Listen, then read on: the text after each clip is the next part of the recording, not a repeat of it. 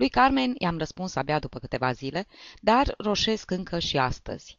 Agitația în care mă aruncase plecarea Carlei trebuie să fi persistat încă, dacă putusem ajunge în asemenea situație. Mă mustră cugetul mai mult ca pentru orice altă fapta mea. Cuvintele josnice pe care le lăsăm să ne scape ne dau remușcări mult mai puternice decât faptele cele mai nelegiuite spre care ne împing patimile noastre.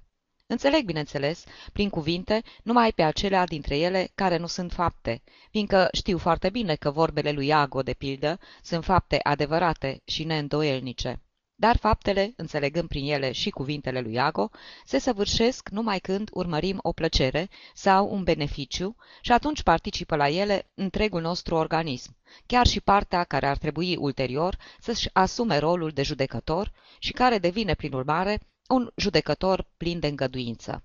Dar limba cea proastă acționează de capul ei și într-o mulțumirea unei părticele oarecare din organismul nostru, care, fără ea, se simte învinsă și simulează lupta atunci când lupta s-a terminat și a fost pierdută. Vrea să rănească sau vrea să mângâie. Se mișcă tot timpul în mijlocul unor metafore exagerate și când sunt mușcătoare, cuvintele îl mușcă pe cel ce le-a rostit. Observasem că acum Carmen nu mai avea culorile acelea care făcuseră să fie primită cu atâta grabă în biroul nostru. Mi-am închipuit că le pierduse datorită vreunei suferințe, pe care nu o văzui în niciun caz de natură fizică, și o atribui dragostei pentru Guido. De altfel, noi bărbații suntem foarte înclinați să compătimim femeile care să dăruiesc altora. Nu vedem niciodată ce folos ar putea avea din asta. Putem totuși să ținem la bărbatul despre care e vorba, cum era în cazul meu, dar nu suntem nici măcar atunci în stare să uităm care e, aici pe pământ, obișnuitul sfârșit al aventurilor de dragoste. Încercai o sinceră compătimire pentru Carmen, cum nu simțisem niciodată pentru Augusta sau pentru Carla. Îi spusei, și, fiindcă ai avut gentilețea să mă invit să-ți fiu prieten, îmi vei îngădui să-ți fac câteva mustrări. Nu mi-o îngădui, pentru că, la fel cu toate femeile aflate într-o situație grea, Credea și ea că orice mustrare înseamnă o agresiune. Roșii și începu să se bâlbâie. Nu înțeleg. De ce îmi vorbiți astfel? Și apoi, imediat, pentru a mă sili să tac, dacă o să am nevoie de sfaturi, voi recurge în mod sigur la dumneavoastră, domnule Cosini. Așa că nu mi-a fost dat să-i țin o lecție de morală, ceea ce pentru mine ar fi fost o adevărată pierdere. Dându-i lecții de morală, aș fi ajuns, desigur, la un grad mai mare de sinceritate, măcar încercând să o iau din nou în brațe. Dar nu-mi voi mai face deloc sânge rău pentru a fi încercat să joc rolul înșelător de mentor.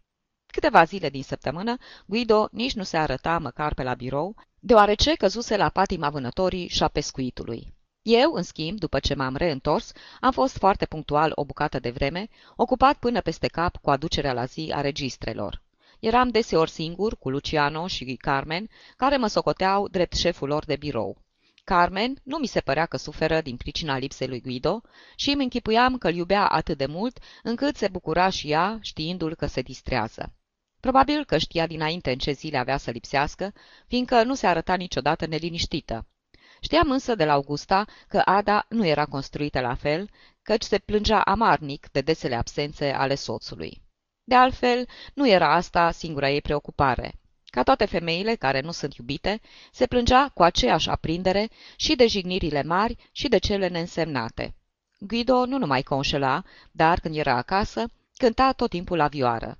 Vioara aceea, care mă făcuse să sufăr atâta, era un fel de suliță a lui Achile, din pricina variatelor ei întrebuințări.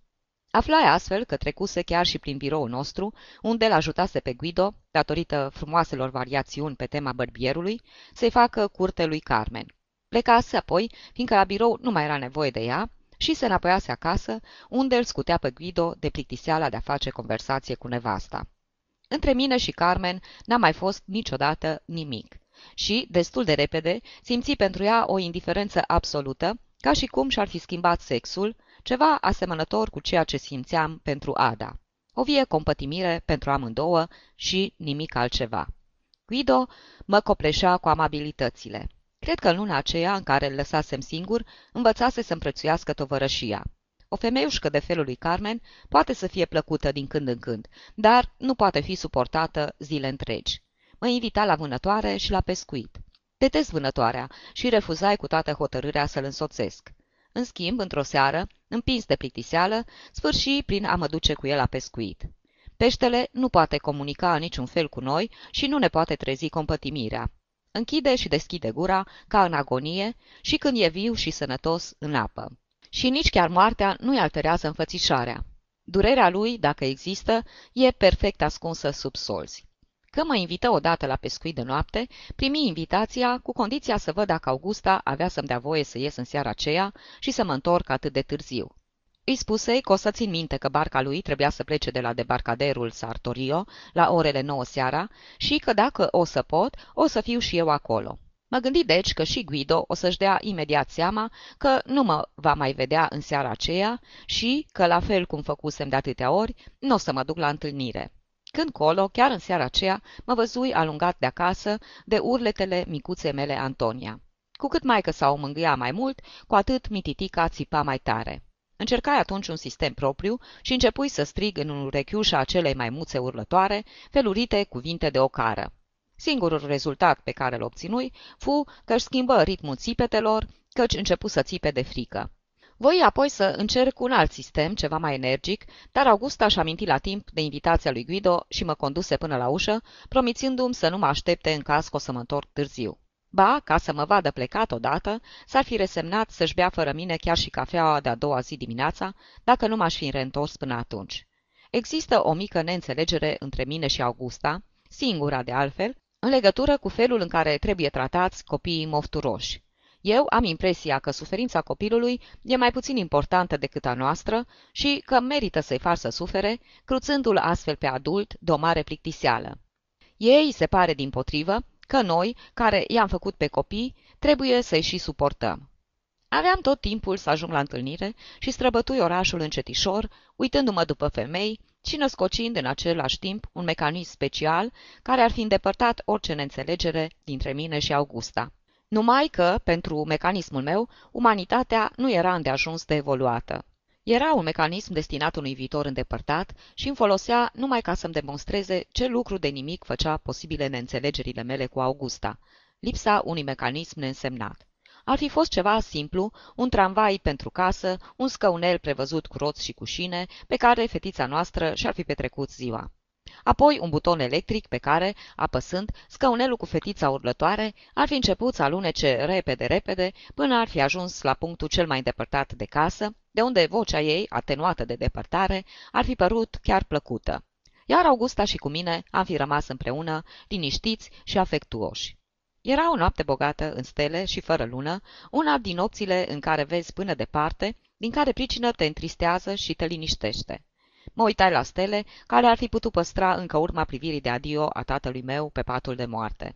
Avea să treacă și epoca îngrozitoare în care copiii mei murdăreau totul și urla. Apoi aveau să fie ca și mine. I-aș fi iubit, precum eram dator, fără niciun efort. Și noaptea aceea frumoasă și nemărginită mă înseninai cu totul, fără să simt nevoia de a lua vreo hotărâre. La capătul de barcaderului Sartorio, luminile orașului erau tăiate de căsuța străveche, în dreptul căreia, ca un fel de temelie joasă, iese în afară numai capătul de barcaderului. Întunericul era desăvârșit și apa adâncă, întunecată și liniștită, mi se părea că ar crește lenevoasă. Nu mai privi nici cerul, nici marea. La câțiva pași de mine se afla o femeie, a cărei botină de lac, ce străluci în întuneric, timp de o clipă, întrezi curiozitatea. La o distanță atât de mică și în beznă, mi se păru că femeia aceea înaltă și poate elegantă era închisă în aceeași cameră cu mine. Cum cele mai plăcute aventuri pot să ți se întâmple când nici nu te aștepți și văzând că femeia se apropia de mine pe neașteptate și în mod intenționat, încercai pentru o clipă un sentiment foarte plăcut, care dispăru îndată ce auzi vocea răgușită a lui Carmen. Încerca să se arate bucuroasă, aflând că luam și eu parte la pescuit dar în besnă și cu vocea aceea era cu neputință să se prefacă. Îi spuse cu asprime. Guido m-a invitat. Dacă vrei, găsesc eu altceva de făcut și vă las singuri. Ea protestă, susținând că, din potrivă, era fericită să mă vadă pentru a treia oară în ziua aceea. Și îmi povesti că în bărcuța lui Guido avea să se afle adunat tot biroul, fiindcă venea și Luciano. Vai de afacerile noastre dacă s-ar fi scufundat. Îmi spusese că era și Luciano ca să mă convingă, bineînțeles, de caracterul nevinovat al reuniunii.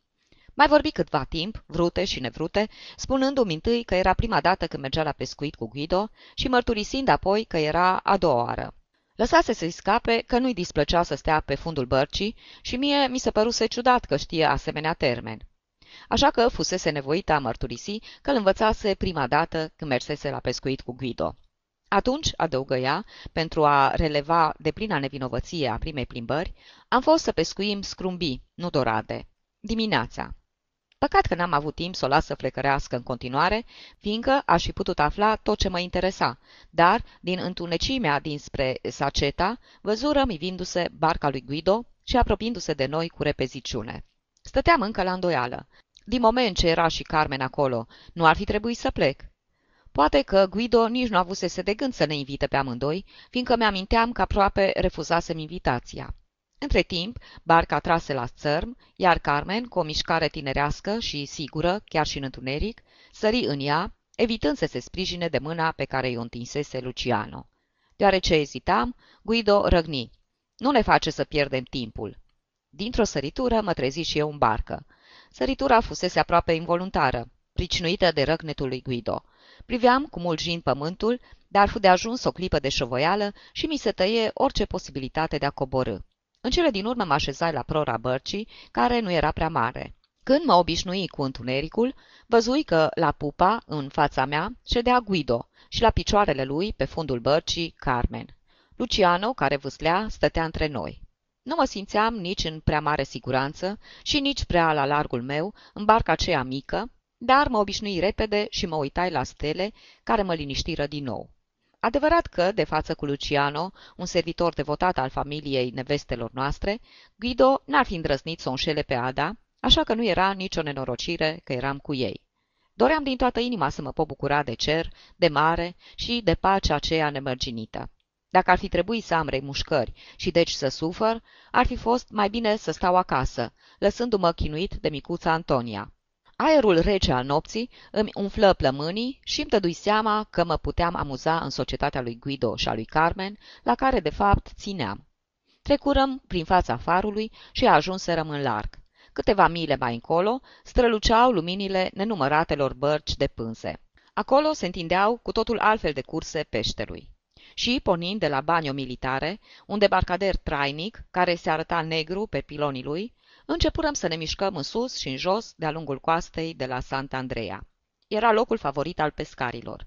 Alături de noi, în liniște, multe alte bărci executau aceeași manevră ca și noi.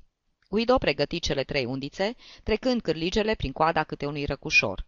Dădu câte o undiță fiecăruia dintre noi, spunând că a mea, singura cu plumb, va fi cea preferată de pești.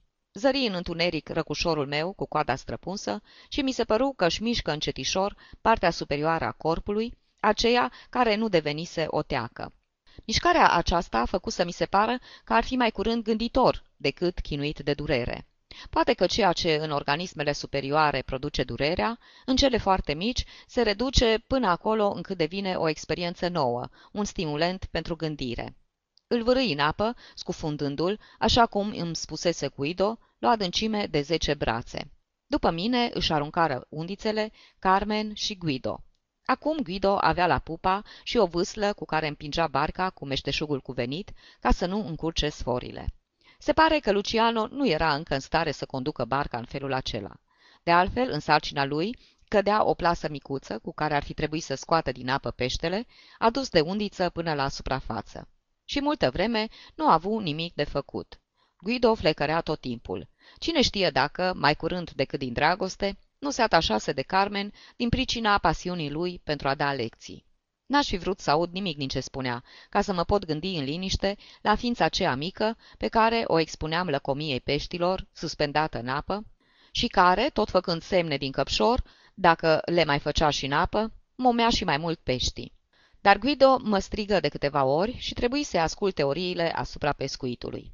Peștele avea să atingă de mai multe ori momeala și noi aveam să-l simțim, dar nu trebuia să scoatem firul din apă decât atunci când s-ar fi întins. Atunci trebuia să fim gata pentru smucitura care avea să înfigă cu siguranță cârligul în gura peștelui. Guido, ca de obicei, nu mai termina cu explicațiile. Voia să ne explice cât mai limpede ce anume vom simți în mână atunci când peștele va adulmeca undița. Și continuă cu explicațiile, deși Carmen și cu mine cunoșteam din experiență ricoșeul aproape sonor pe care îl simțeam în palmă ori de câte ori era atinsă undița. Am fost nevoit să strângem firul de câteva ori pentru a schimba nada. Micul animal gânditor sfârșea nerăzbunat în gâtlejul vreunui pește dibaci care știa să evite cârligul. La bord existau bere și chifle. Guido condimenta toate acestea cu nesecata lui flecăreală. Vorbea acum de bogățiile uriașe care zăceau în mare. Nu era vorba, cum credea Luciano, nici de pește și nici de bogățiile scufundate acolo de către oameni. În apa mării se găsea pulverizat aur.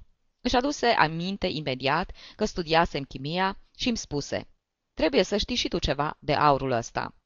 Nu mi-aminteam prea multe lucruri, dar îi dedui dreptate, riscând o observație de a cărei veridicitate nu eram sigur. Spusei, aurul din mare costă mai mult decât oricare altul. Pentru a căpăta un Napoleon din cei care se află pulverizați aici, ar trebui să cheltuim cinci. Luciano, care se uita nerăbdător spre mine, să mă audă confirmând existența bogățiilor peste care pluteam, îmi întoarse dezamăgit spatele. Aurul acela nu-l mai interesa. Guido, în schimb, îmi dete dreptate, părându-i se că își amintea că prețul aurului aceluia era exact de cinci ori mai mare, întocmai cum spusesem eu. Îmi aducea un adevărat elogiu prin confirmarea spuselor mele, despre care eu știam că nu erau decât o născocire.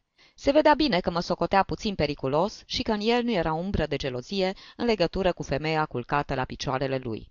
Pentru o clipă mă gândi să-l pun în încurcătură, spunând că mi-aminteam acum mai bine și că pentru a extrage din mare un Napoleon ar fi fost de ajuns trei sau că ar fi fost nevoie chiar de zece. În clipa aceea însă mă chemă sfoara undiței, care se întinse brusc în urma unei smucituri puternice. Smuci și eu și începui să țip. Guido fu lângă mine dintr-o săritură și îmi luă sfoara din mână. Eu lăsai bucuros. Începu să o tragă în sus, mai întâi câte puțin, apoi pe măsură ce scădea rezistența cu smucituri foarte puternice. În întunecimea apei se văzu strălucind trupul argintiu al unei vietăți mari.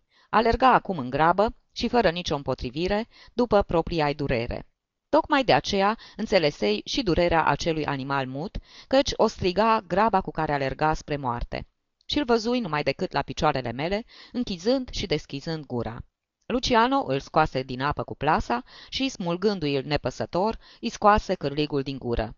Pipăi peștele acela mare, o doradă de trei kilograme, și pe un ton admirativ spuse și ce preț s-ar fi cerut pentru el la pescărie. Apoi Guido observă că apa, la ora aceea, era nemișcată și că ar fi fost greu să mai prindem alți pești.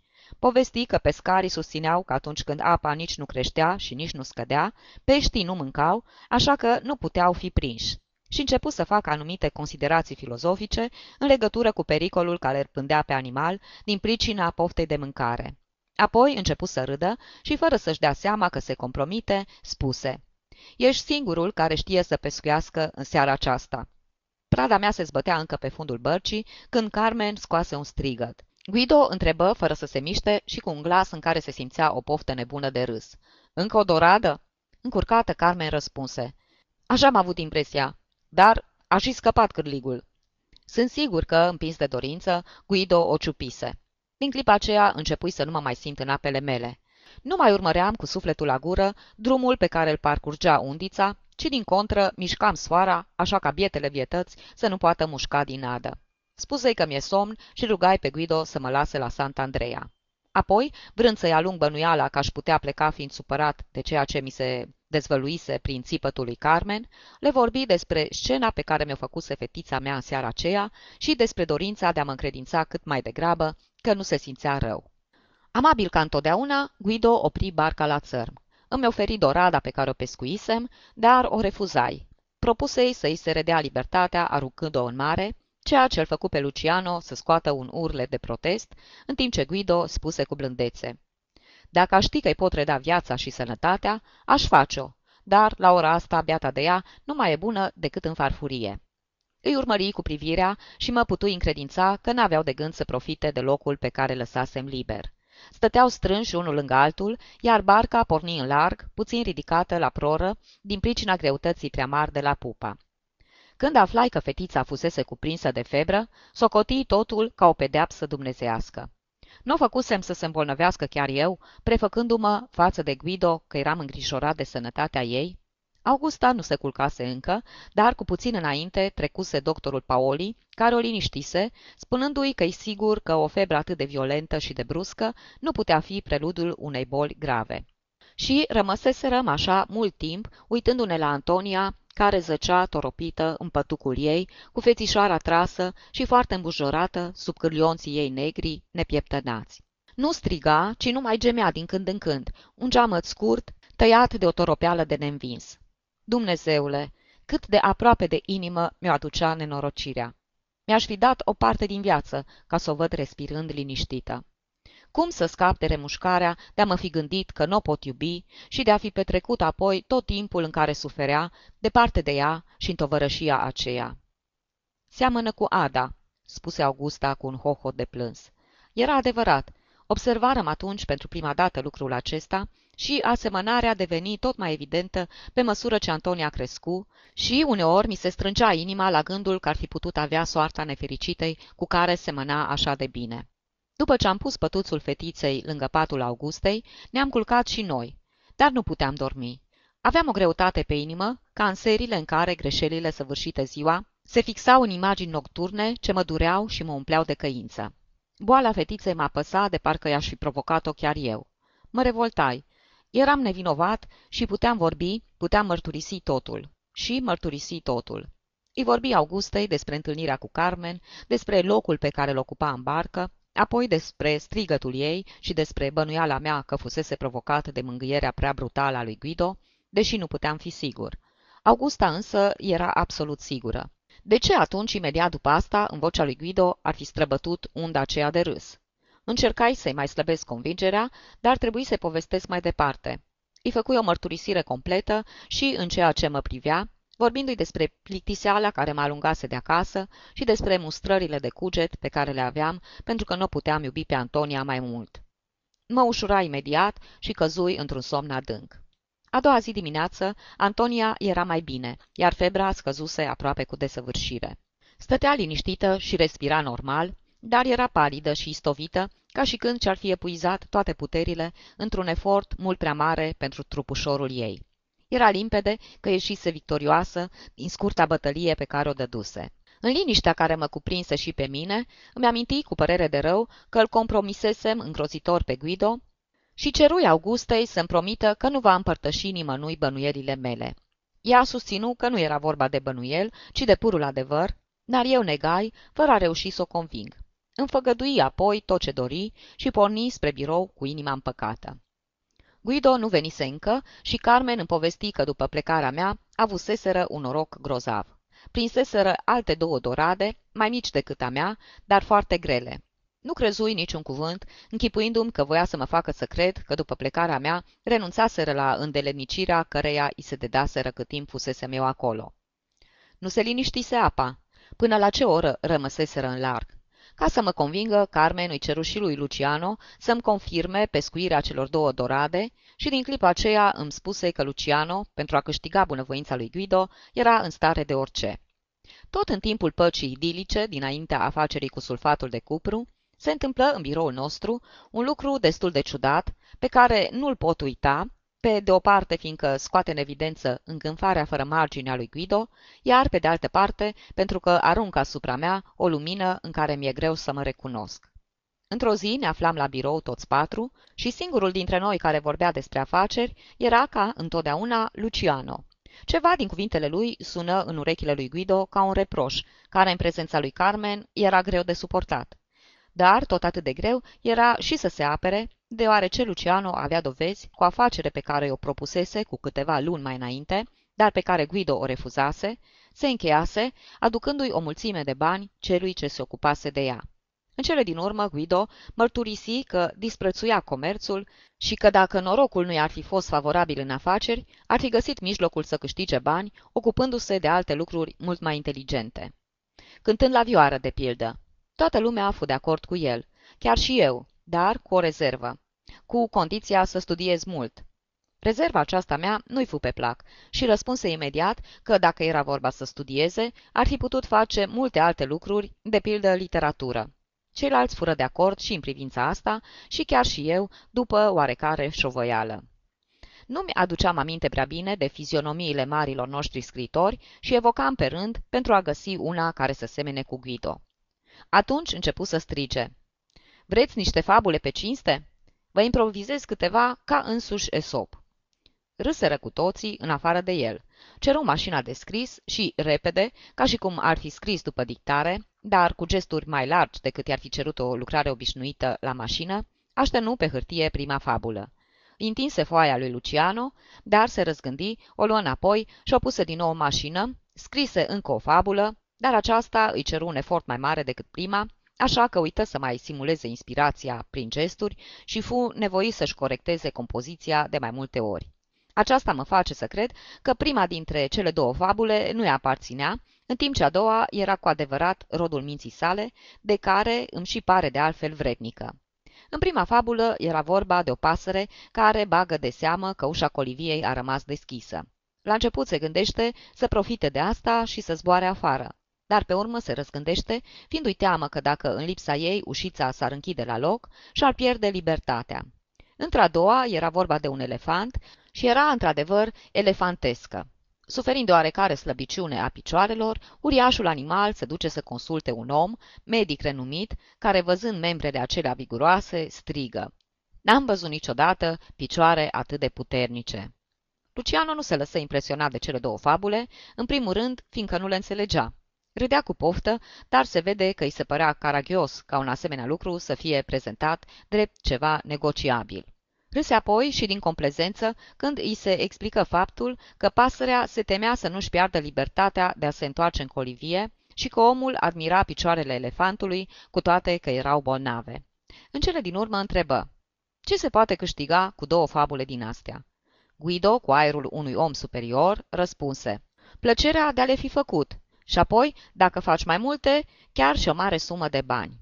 Carmen, în schimb, era transfigurată de emoție ceru voie să copieze cele două fabule și mulțumi plină de recunoștință atunci când Guido îi dărui foaia scrisă de el, semnată însă de mână. Ce legătură aveam eu cu toate acestea? N-aveam de ce să lupt pentru admirația lui Carmen, de care, după cum am mai spus, nu-mi păsa, dar amintindu-mi purtarea mea de atunci, sunt silit să cred că și o femeie pe care nu o dorim ne poate împinge să lupți pentru ea. Eroii medievali nu se băteau de altfel și pentru femei pe care nu le văzuseră niciodată? Se întâmplă că în ziua aceea, durerile care îmi chinuiau bietul trup să devină pe neașteptate acute și mi se păru că n-am să le pot ușura altfel decât luându-mă la întrecere cu Guido și făcând și eu la repezeală câteva fabule. Cerui să mi se dea mașina de scris și începui să improvizez cu adevărat. E drept că cea din tâi fabulă pe care o făcui se lăsluia în sufletul meu de câteva zile scrise titlu Imn vieții. Apoi, după puțină gândire, adăugai de desubt. Dialog. Mi se părea mai ușor să pun animalele să vorbească decât să le descriu. Astfel luă naștere fabula aceasta mea, un dialog foarte scurt. Răcușorul gânditor. Viața e frumoasă, dar trebuie să fii atent pe ce loc stai. Dorada, alergând la dentist. Viața e frumoasă, dar ar trebui eliminate din ea jivinile acelea trădătoare care ascund în carnea lor gustoasă metalul cel ascuțit. Trebuia să compun acum a doua fabulă, dar nu mai îmi venea în minte niciun animal. Mă uitai la câinele care stătea culcat în colțișorul lui și se uita și el la mine. Ochii aceia sfioși îmi deșteptară o amintire. Cu câteva zile înainte, Guido se întorsese de la vânătoare, plin de purici, și se dusese să se curețe în cămăruța de alături. Improvizai numai decât fabula, scriind-o în grabă. A fost odată un priț pe care îl pișcau nenumărați purici. Ceru zeilor să dea drept pedeapsă un singur purice, mare și înfometat, dar numai unul, răzind restul celorlalți oameni. Dar niciun purice nu primi să rămână singur cu dobitocul acela de om, așa că trebuie să și păstreze pe toți. În clipa aceea, fabulele mi se părură excelente. Tot ceea ce își are originea în creierul nostru capătă un aspect mai mult decât măgulitor, mai ales dacă ne examinăm opera îndată ce am dat naștere. Ca să fiu sincer, dialogul îmi place și astăzi, când am atâta experiență în ale scrisului. Imnul vieții, alcătuind de un muribund, e ceva foarte agreabil pentru cei care se uită la acesta cu moare și e de asemenea adevărat și că mulți oameni aflați pe patul de moarte își irosesc ultima suflare pentru a arăta care-i pricina morții lor, înălțând astfel un imn vieții celorlalți care vor ști să evite asemenea accidente. În ceea ce privește fabula a doua, nu vreau să vorbesc de ea, fiind comentată în mod spiritual chiar de către Guido, care strigă râzând. Asta nu e o fabulă, ci un mod de a spune că sunt un dobitoc. Începui să râd și eu, iar durerile care mă îndemnaseră să scriu se potoliră imediat. Râse și Luciano când îi explicai ce voisem să spun și fu de părere că n-ar fi plătit nimeni nimic, nici pentru fabulele mele, nici pentru ale lui Guido. Lui Carmen însă fabulele mele nu-i plăcură. Mi-aruncă o privire cercetătoare, cu totul neobișnuită pentru ochii ei, iar eu înțelesei totul ca și cum ar fi rostit. Nu-l iubești pe Guido. Lucru care mă tulbură de-a binelea, deoarece în clipa aceea nu greșea deloc. Îmi spusei că nu făceam bine să mă port ca și cum nu l-aș fi iubit pe Guido, tocmai eu care munceam în mod dezinteresat pentru el. Trebuia să-mi supraveghez felul de a mă purta. Îi spuse lui Guido plin de bunăvoință. Recunosc de bunăvoie că fabulele tale sunt mai bune decât ale mele. Trebuie să ții însă seama că sunt primele fabule din viața mea. Dar nu se dădu învins. Crezi poate că eu am mai făcut? Privirea lui Carmen se mai îmblânzise puțin și pentru a o îmblânzi de tot, îi spuse lui Guido.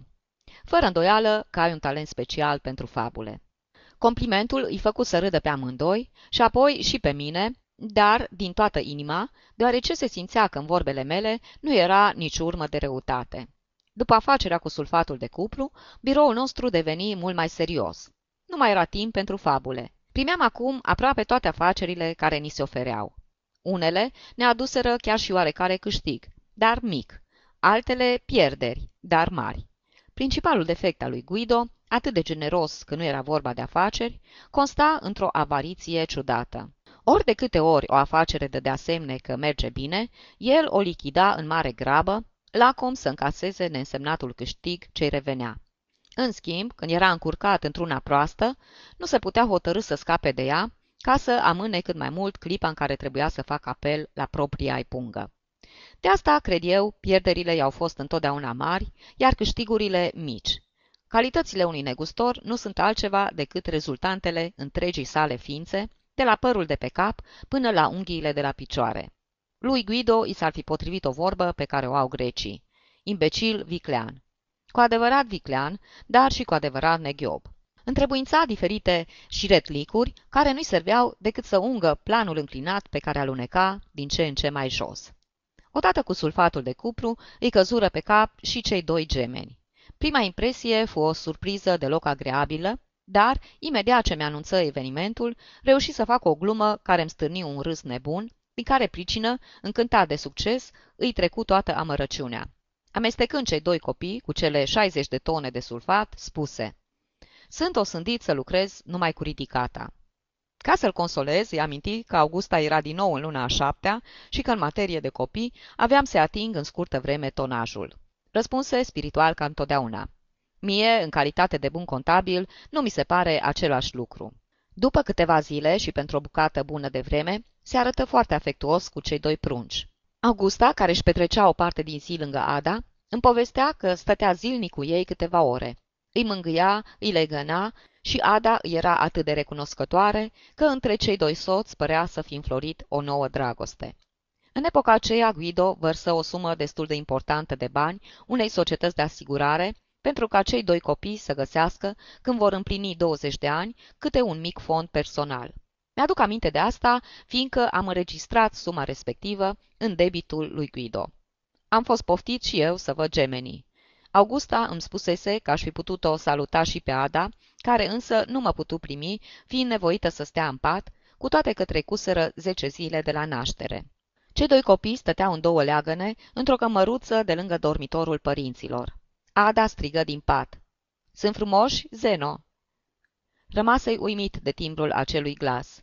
Mi se păru mai dulce. Fusese un adevărat strigăt, căci se simțea în el efortul și totuși rămânea nespus de blând. Bineînțeles că blândețea din glasul Adei se datora maternității, dar pe mine mă impresionă, fiindcă o descopeream exact în clipa aceea când mi se adresa mie. Blândețea aceea a făcut să mi se pară că Ada nu-mi spusese simplu pe nume, ci că pusese înainte un oarecare calificativ afectuos, ca dragă sau frate. Simți o profundă recunoștință și deveni bun și afectuos. Răspunsei plin de bucurie. Frumoși, scumpi, o minune și seamănă ca două picături de apă. De fapt, păreau două mortăciuni mici și gălbejite. Scânceau amândoi, dar fiecare pe alt ton. Guido se întoarse repede la viața dinainte. După afacerea cu sulfatul, venea la birou mai regulat, dar în fiecare săptămână, sâmbăta, pleca la vânătoare și nu se întorcea decât luni dimineața, târziu, tocmai cât să arunce o privire prin birouri înainte de masă. La pescuit se ducea seara și își petrecea deseori noaptea pe mare. Augusta îmi povestea despre necazurile Adei, care suferea și din pricina unei gelozii chinuitoare, dar și fiindcă stătea aproape toată ziua singură. Augusta încerca să o liniștească, amintindu-i că la vânătoare și la pescuit nu erau femei. Cu toate acestea, nu știa nimeni de către cine, Ada fusese informată că uneori Carmen îl însoțise pe Guido la pescuit. Guido apoi mărturisise și el acest lucru, adăugând că nu vedea nimic rău în faptul că se arăta amabil cu o funcționară care îi era atât de utilă. Și apoi, nu fusese întotdeauna și Luciano de față? Făgădui în cele din urmă că, de vreme ce Adei nu-i plăcea asta, nu o să mai invite niciodată. Declară că nu vrea să renunțe nici la vânătoare, care îl costa o mulțime de bani, nici la pescuit. Spunea că lucrează mult și adevărul e că pe vremea aceea, în biroul nostru, era mult de lucru și îi se părea că îi se cuvenea și lui puțină destindere. Ada nu era de aceeași părere și avea impresia că cea mai bună destindere ar fi putut afla în mijlocul familiei, găsind în tot ceea ce spunea aprobarea necondiționată a Augustei, în timp ce mie destinderea aceea mi se părea prea sonoră. August atunci exclama, Dar tu nu vii acasă în fiecare zi, la orele cuvenite?" Era adevărat și trebuia să mărturisesc că între mine și Guido era o mare diferență, dar nu făceam din asta un merit. Și spuneam Augustei mângâind-o, ăsta e meritul tău, fiindcă ai întrebuințat metode foarte drastice de educație. De altfel, pentru bietul Guido, lucrurile se înrăutățeau pe zi ce trecea. La început, deși erau doi copii, fusese angajată o singură doică, sperându-se că Ada va putea să-l hrănească pe unul dintre copii. Nu putu însă și fură nevoit să aducă încă o doică. Când voia să mă facă să râd, Guido măsura biroul în lung și în lat, bătându-și tactul prin cuvintele. O nevastă, doi copii, două doici. Era apoi lucru pe care Ada îl ura cel mai mult. Vioara lui Guido. Suporta urletele copiilor, dar suferea îngrozitor când auzea sunetul viorii. Îi spusese Augustei. Îmi vine să urlu ca un câine când îl aud cântând. Ciudat, Augusta, în schimb, era fericită când trecând prin fața camerei mele de lucru, auzea sunetele mele aritmice. Cu toate astea, și căsătoria Adei a fost o căsătorie din dragoste, spuneam eu uimit. Nu-i Vioara partea cea mai bună a lui Guido? Când am revăzut-o însă pentru prima dată pe Ada, am dat uitării toate palavrele astea. Am fost cel din tâi care mi-am dat seama de boala ei. Într-una din primele zile ale lui noiembrie, o zi rece, fără soare, umedă, plecai în mod excepțional de la birou pe la ora trei după masă, ci fugi acasă cu gândul să mă odihnesc și să visez câteva ceasuri la căldură în biroul meu. Ca să ajung acolo, trebuia să străba tot coridorul acela lung și în fața camerei de lucru a Augustei mă opri pentru că auzi vocea Adei. Era dulce sau șovăitoare, ceea ce înseamnă același lucru, cred eu, exact ca atunci când mă întrebase cum îi găsesc copiii. Intra în cameră împins de strania curiozitate de a vedea cum de era cu putință ca Ada, cea senină, cea calmă, să-și însușească vocea care mi-aducea un pic aminte de vocea vreuneia din actrițele noastre, când vrea să-i facă pe ceilalți să plângă, fără ca ea însăși să poată plânge. Era de fapt o voce falsă, sau o simțeam eu așa, numai pentru că, fără să fi văzut măcar a cui era, o percepeam pentru a doua oară după atâtea zile, la fel de emoționată și de emoționantă. Crezui că discută despre Guido, fiindcă ce alt subiect ar fi putut-o mișca în felul acela pe Ada. Cu toate acestea, cele două femei, stând în fața unei cești de cafea, vorbeau despre treburi casnice, lenjerie, servitori și altele. Îmi fu de ajuns însă să o văd pe Ada ca să-mi dau seama că vocea nu era falsă. Emoționantă îi era și fața pe care eu, cel din tâi, i-o găseam atât de schimbată, iar vocea, dacă nu reflecta niciun sentiment, oglindea în schimb cu exactitate starea unui întreg organism și de aceea era adevărată și sinceră. Mi-am dat seama de asta imediat. Nu sunt medic și din pricina asta nu mă gândi la vreo boală, dar căutai să pun schimbarea survenită în înfățișarea Adei pe socoteala convalescenței de după naștere. Dar cum să-mi pot explica faptul că Guido nu-și dăduse seama cât de schimbată era nevasta lui? Eu însă, care îi cunoșteam perfect ochii, ochii aceia de care mă temusem atâta, fiindcă îmi dădusem repede de tot seama că examinau la rece și lucrurile și persoanele, pentru a le primi sau a le respinge, putui constata numai decât că se măriseră, ca și când, tot căutând să vadă mai bine, ar fi forțat orbita.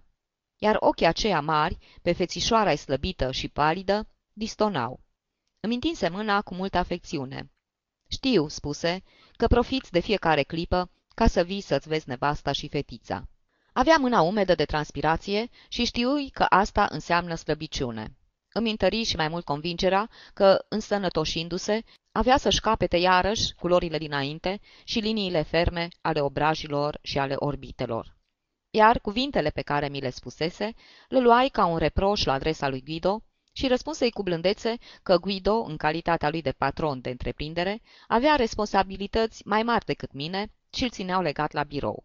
Se uită la mine cu un aer cercetător să se asigure dacă vorbeam sau nu serios. Am totuși impresia, spuse, că ar putea găsi puțin timp și pentru nevastă și copii. Și vocea îi era plină de lacrimi. Își reveni printr-un surâs care cerea îndurare și adăugă. Pe lângă afaceri, mai e și vânătoarea și pescuitul. Și asta îi răpesc atât de multă vreme și cu o volubilitate care mă ului, povesti despre mâncărurile alese ce se serveau la masa lor, de când cu vânătoarea și cu pescuitul lui Guido. Aș renunța totuși la ele din toată inima, adăugă apoi cu un suspin și cu lacrimi în glas. Nu se plânsese de soarta ei, din potrivă. Povestea că acum nici nu și-ar mai fi putut imagina viața fără cei doi copii pe care îi adora și, zâmbind cu oarecare și retenie, adăugă că iubea și mai mult de când fiecare și avea doi ca lui. Nu dormea mult, dar, măcar când izbutea să țipească, știa că nu va mai deranja nimeni. Și când o întrebai dacă e adevărat că dormea chiar atât de puțin, deveni din nou serioasă și îmi spuse emoționată că lipsa somnului era cel mai mare necaz al ei. Apoi veselă adăugă. Acum îmi merge treaba mai bine. Puțin după aceea ne părăsi din două motive.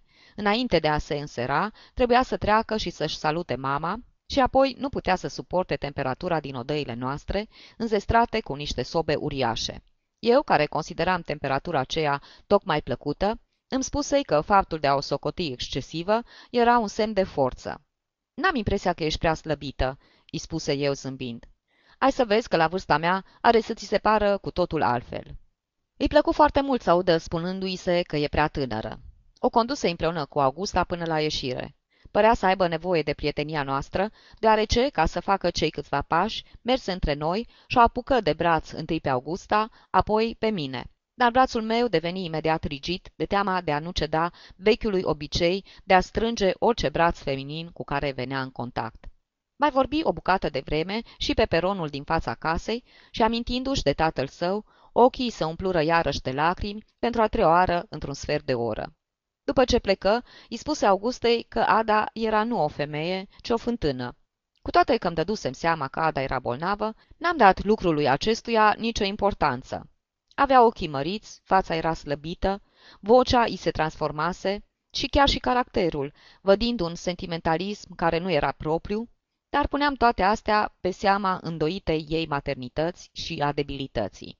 Mă dovedeam în sfârșit un excelent observator, pentru că văzusem totul dar un mare ignorant, fiindcă n-am rostit cuvântul care trebuia. Boală. A doua zi, obstetricianul care o îngrija pe Ada ceru asistența doctorului Paoli și acesta pronunță numai decât cuvântul pe care nu mă pricepusem să-l spun. Morbus Basedovi.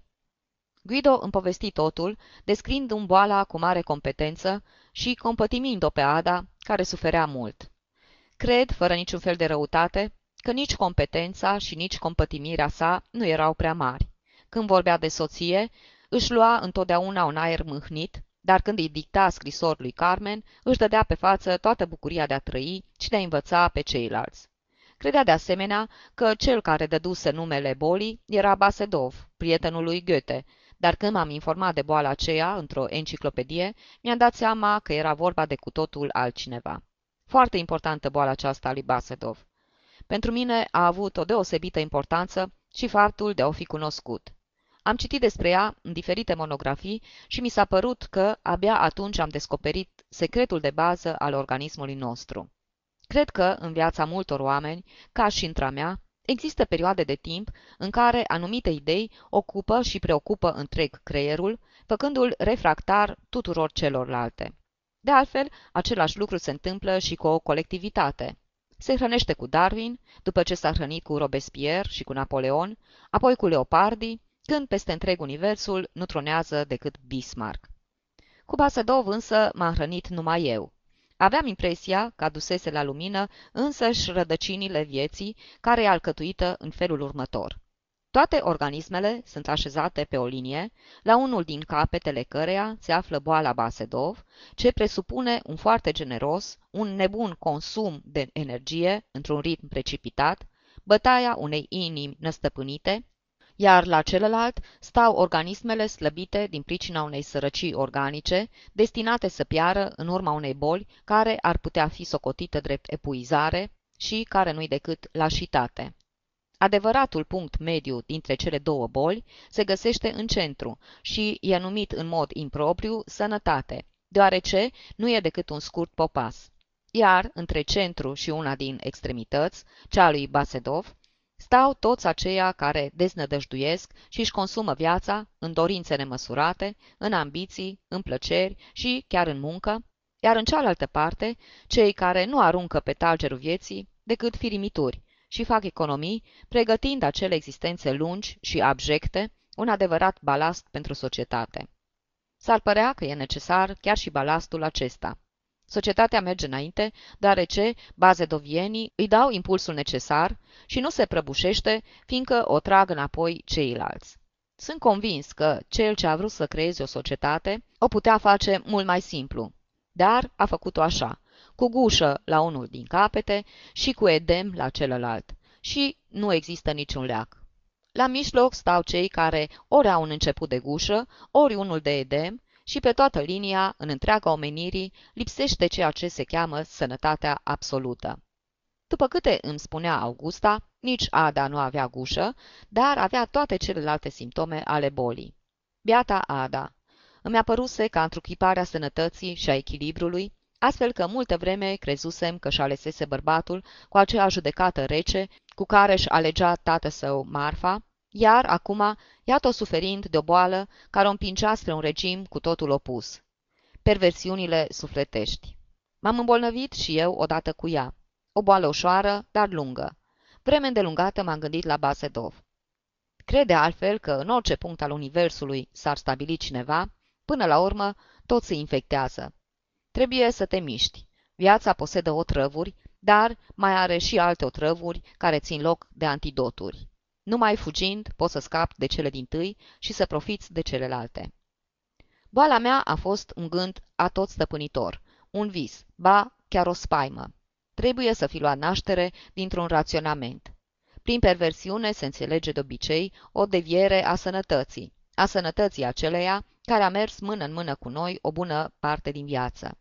Abia acum știam ce însemnase sănătatea Adei. Perversiunea aceea ei nu putea îndemna să mă iubească tocmai pe mine, cel pe care, sănătoasă fiind, îl respinsese? Habar n-am cum a luat naștere în creierul meu această spaimă sau această speranță. Poate, fiindcă mi s-a părut că vocea blândă și docită Adei fusese plină de dragoste când mi se adresase. Piata Ada se urțise rău de tot și nu o mai doream, dar revedeam în gând relațiile noastre din trecut și aveam impresia că dacă s-ar fi îndrăgostit pe neașteptate de mine, m-aș fi găsit în ingrata situație care aducea un pic cu aceea în care fusese Guido față de prietenul englez cu cele 60 de tone de sulfat de cupru. Exact același caz. Cu câțiva ani înainte îi spusesem că o iubesc și nu-mi anulasem declarația prin niciun act în afară de acela de a măsura cu propria soră. În cadrul unui contract de felul acesta, Nu legea o ocrotea, ci cavalerismul. Mi se părea că angajamentul pe care luasem față de Ada era atât de puternic, că dacă s-ar fi întors la mine, cu mulți, dar cu mulți ani mai târziu, și chiar dacă boala lui Basedov ar fi dăruit-o cu gușă, ar fi trebuit să-mi onorez iscălitura. Mi-aduc totuși aminte că o astfel de perspectivă mă făcu să mă gândesc la Ada cu mai multă afecțiune. Până atunci, ori de câte ori mi se vorbea de supărările pe care îi le provoca Guido, nu mă bucurasem, desigur, dar mă gândisem cu oarecare satisfacție la casa mea, unde Ada refuzase să intre și unde nu exista niciun motiv de suferință. Acum lucrurile se schimbaseră. Ada aceea care mă respinsese cu dispreț nu mai exista, afară doar de cazul că tratatele mele de medicină greșeau. Ada suferea de o boală gravă. După câteva zile, doctorul Paoli recomandă să fie despărțită de familie și trimisă într-un sanatoriu din Bologna. Aflai asta de la Guido, dar Augusta am povestit după aceea că biata Ada nu fusese scutită nici atunci de necazuri. Guido avusese nerușinarea să propună ca în timp ce va lipsi nevasta, conducerea casei să fie încredințată lui Carmen. Ada nu a avut curajul să-i spună în față ce gândea despre asemenea propunere, dar declară că n-avea să se miște din casă atâta timp cât nu îi se va îngădui să încredințeze conducerea casei mătușii Maria, și Guido fu nevoit să consintă. Continuă totuși să se mânguie cu gândul că va putea avea pe Carmen la dispoziție în locul lăsat liber de Ada. Îi spusese într-o zi lui Carmen că dacă n-ar avea atât de mult de lucru la birou, i-ar fi încredințat cu dragă inimă conducerea casei. Luciano se uită la mine și eu la el și e sigur că fiecare din noi descoperi în privirile celuilalt o expresie malițioasă. Carmen se îmbujoră la față și răspunse că i-ar fi fost imposibil să accepte. Sigur, spuse Guido plin de mânie, din pricina considerației prostești față de lume, nu poți face un lucru atât de folositor. Tăcu însă îndată, lăsându-ne să lămirăm că scurtase o predică atât de interesantă. Toată familia au conduse pe Ada la gară. Augusta mă rugase să aduc niște flori. Ajunsei puțin cam târziu, cu un frumos buchet de orhidee, pe care îl dădui Augustei. Ada se uită la noi și, când Augusta îi oferi florile, spuse Vă mulțumesc din toată inima. Însemna că primise florile și de la mine, dar considerai asta drept o manifestare de dragoste frățească, dulce și chiar puțin cam rece. Desigur că aici Bazedov n-avea niciun amestec. Era ca o mireasă, biata Ada, cu ochii peste măsură de mari de atâta fericire. Boala ei putea simula toate emoțiile. Guido plecă și el, ca să o însoțească, și avea să se întoarcă peste câteva zile. Stăteam pe peron și așteptam plecarea trenului. Ada rămase la fereastra vagonului și continua să-și fluture Batista până când nu le mai văzu. O însoțirăm apoi până acasă pe doamna Malfenti, care plângea. Când să ne despărțim, soacră mea, după ce o sărutase pe Augusta, mă sărută și pe mine. Iartă-mă, spuse ea, râzând printre lacrimi. Am făcut-o fără să vreau. Dar dacă îmi dai voie, te mai sărut odată. Până și mica Ana, care avea acum 12 ani, veni să mă sărute. Alberta, care era pe punctul de a părăsi Teatrul Național ca să se logodească și care de obicei era cam rezervată cu mine, în ziua aceea îmi întinse cu multă căldură mâna. Mă beau cu toții, fiindcă soția mea era înfloritoare și își manifesta în felul acesta și antipatia față de Guido, a cărui nevastă era bolnavă. Tocmai în epoca aceea însă era cât pe aici să devin un soț mai puțin bun. Îi pricinui nevestimii o mare durere, deși fără voia mea, din pricina unui vis pe care l-am împărtășit în modul cel mai nevinovat cu putință. Iată și visul. Eram toți trei, Augusta, Ada și cu mine, și stăteam la o fereastră, la cea mai îngustă dintre toate ferestrele celor trei locuințe ale noastre, adică a mea, a soacrei mele și a Adei. Eram adică la fereastra bucătăriei din casa soacrei mele, care în realitate despre o curticică interioară, în timp ce în vis dădea spre Corso. Tocul ferestrei era atât de îngust, încât Ada, care stătea la mijloc și ne ținea de braț, era pur și simplu lipită de mine. Mă uitai la ea și observai că ochii se făcuseră iarăși reci și calculați, iar liniile feței, foarte pure, până la ceafa acoperită cu niște zulufi mărunți, zulufii aceea pe care îi văzusem de atâtea ori, pe când îmi întorcea spatele. Cu toată răceala ei, astfel consideram eu sănătatea Adei, stătea lipită de mine, așa cum crezusem că stătea în seara logodnei mele, pe când eram așezați în jurul mesei de spiritism. Eu, bucuros, i-am spus Augustei, făcând bineînțeles un mare efort ca să mă pot ocupa și de ea. Vezi cum s-a refăcut? Unde-i Basedov?" Nu vezi?" mă întrebă Augusta, singura dintre noi care reușise să se uite jos în stradă. Ne aplecarăm și noi cu oarecare efort și zărirăm o mare mulțime de oameni care înainta amenințătoare și striga. Dar unde-i Basedov?" întreba eu încă o dată. Apoi îl văzui. El era cel care înainta, urmat de mulțimea aceea. Un bătrân zdrențăros, învăluit într-o pelerină mare și ruptă, dar dintr-un procart aspru, cu un cap mare, acoperit de o coamă albă și negrijită, care flutura în vânt, cu niște ochi ieșiți din orbite, care priveau neliniștiți, cu o căutătură pe care o văzusem la animalele hăituite, înfricoșată și totodată amenințătoare. Iar mulțimea urla. Ucideți-l! ăsta e cel ce răspândește molimile!" Parte din noapte nu se mai întâmplă nimic. Pe urmă, dintr-o dată, Ada și cu mine ne pomenirăm singuri pe cea mai abruptă scară din cele trei case, cea care duce la masarda vilei mele. Ada stătea cu câteva trepte mai sus, dar cu fața spre mine, care urcam, în timp ce ea părea că vrea să coboare. Eu îi îmbrățișam picioarele, iar ea se apleca spre mine, nu știu dacă din pricina oboselii sau din dorința de a mă simți și mai aproape. Mi se păru pentru o clipă desfigurată de boală, dar apoi, privind-o cu mâhnire, reuși să o văd iar, așa cum îmi apăruse la fereastră, frumoasă și sănătoasă. Îmi spunea cu vocea ei, plină de gravitate. Ia-o înainte, viu și eu îndată. Nerăbdător mă întorsei să o iau înainte, dar nu destul de repede ca să nu văd că ușa mansardei se deschidea încet încet și că în deschizătura ei apărea capul lui Basedov, cu părul lui alb și bogat și cu fața înfricoșată și în același timp mânioasă. Îi văzui chiar și picioarele, nesigure, și bietului trup prăpădit, pe care pelerina nu izbutea să-l ascundă cu totul. Reuși totuși să o iau la goană, nu știu însă dacă pentru a merge înaintea Adei sau pentru a fugi de ea. În momentul acesta se pare că m-am trezit gâfâind și că în starea de toropeală în care mă aflam, i-am povestit Augustei o parte, sau poate tot visul, pentru a cădea apoi într-un somn mai liniștit și mai adânc. Cred că fiind treaz numai pe jumătate, am cedat orbește vechii mele dorințe de a mărturisi păcatele. Dimineața, pe echipul Augustei, se așternuse paloarea de ceară a marilor evenimente. Mi-aduceam perfect de bine aminte visul, dar nu și ce-i povestise. Cu o expresie de dureroasă resemnare îmi spuse Ești nenorocit fiindcă e bolnavă și fiindcă a plecat și de aceea o visezi. Mă apărai râzând și luând-o în râs. Nu Ada era importantă pentru mine, ci Basedov. Și povesti de studiile și observațiile pe care le făcusem. Dar nu știu dacă am reușit să o conving. Când ești prins asupra faptului în vis, e greu să te aperi. E cu totul altceva când vii în fața nevestei vesel și bine dispus de a fi înșelat pe deplin conștient.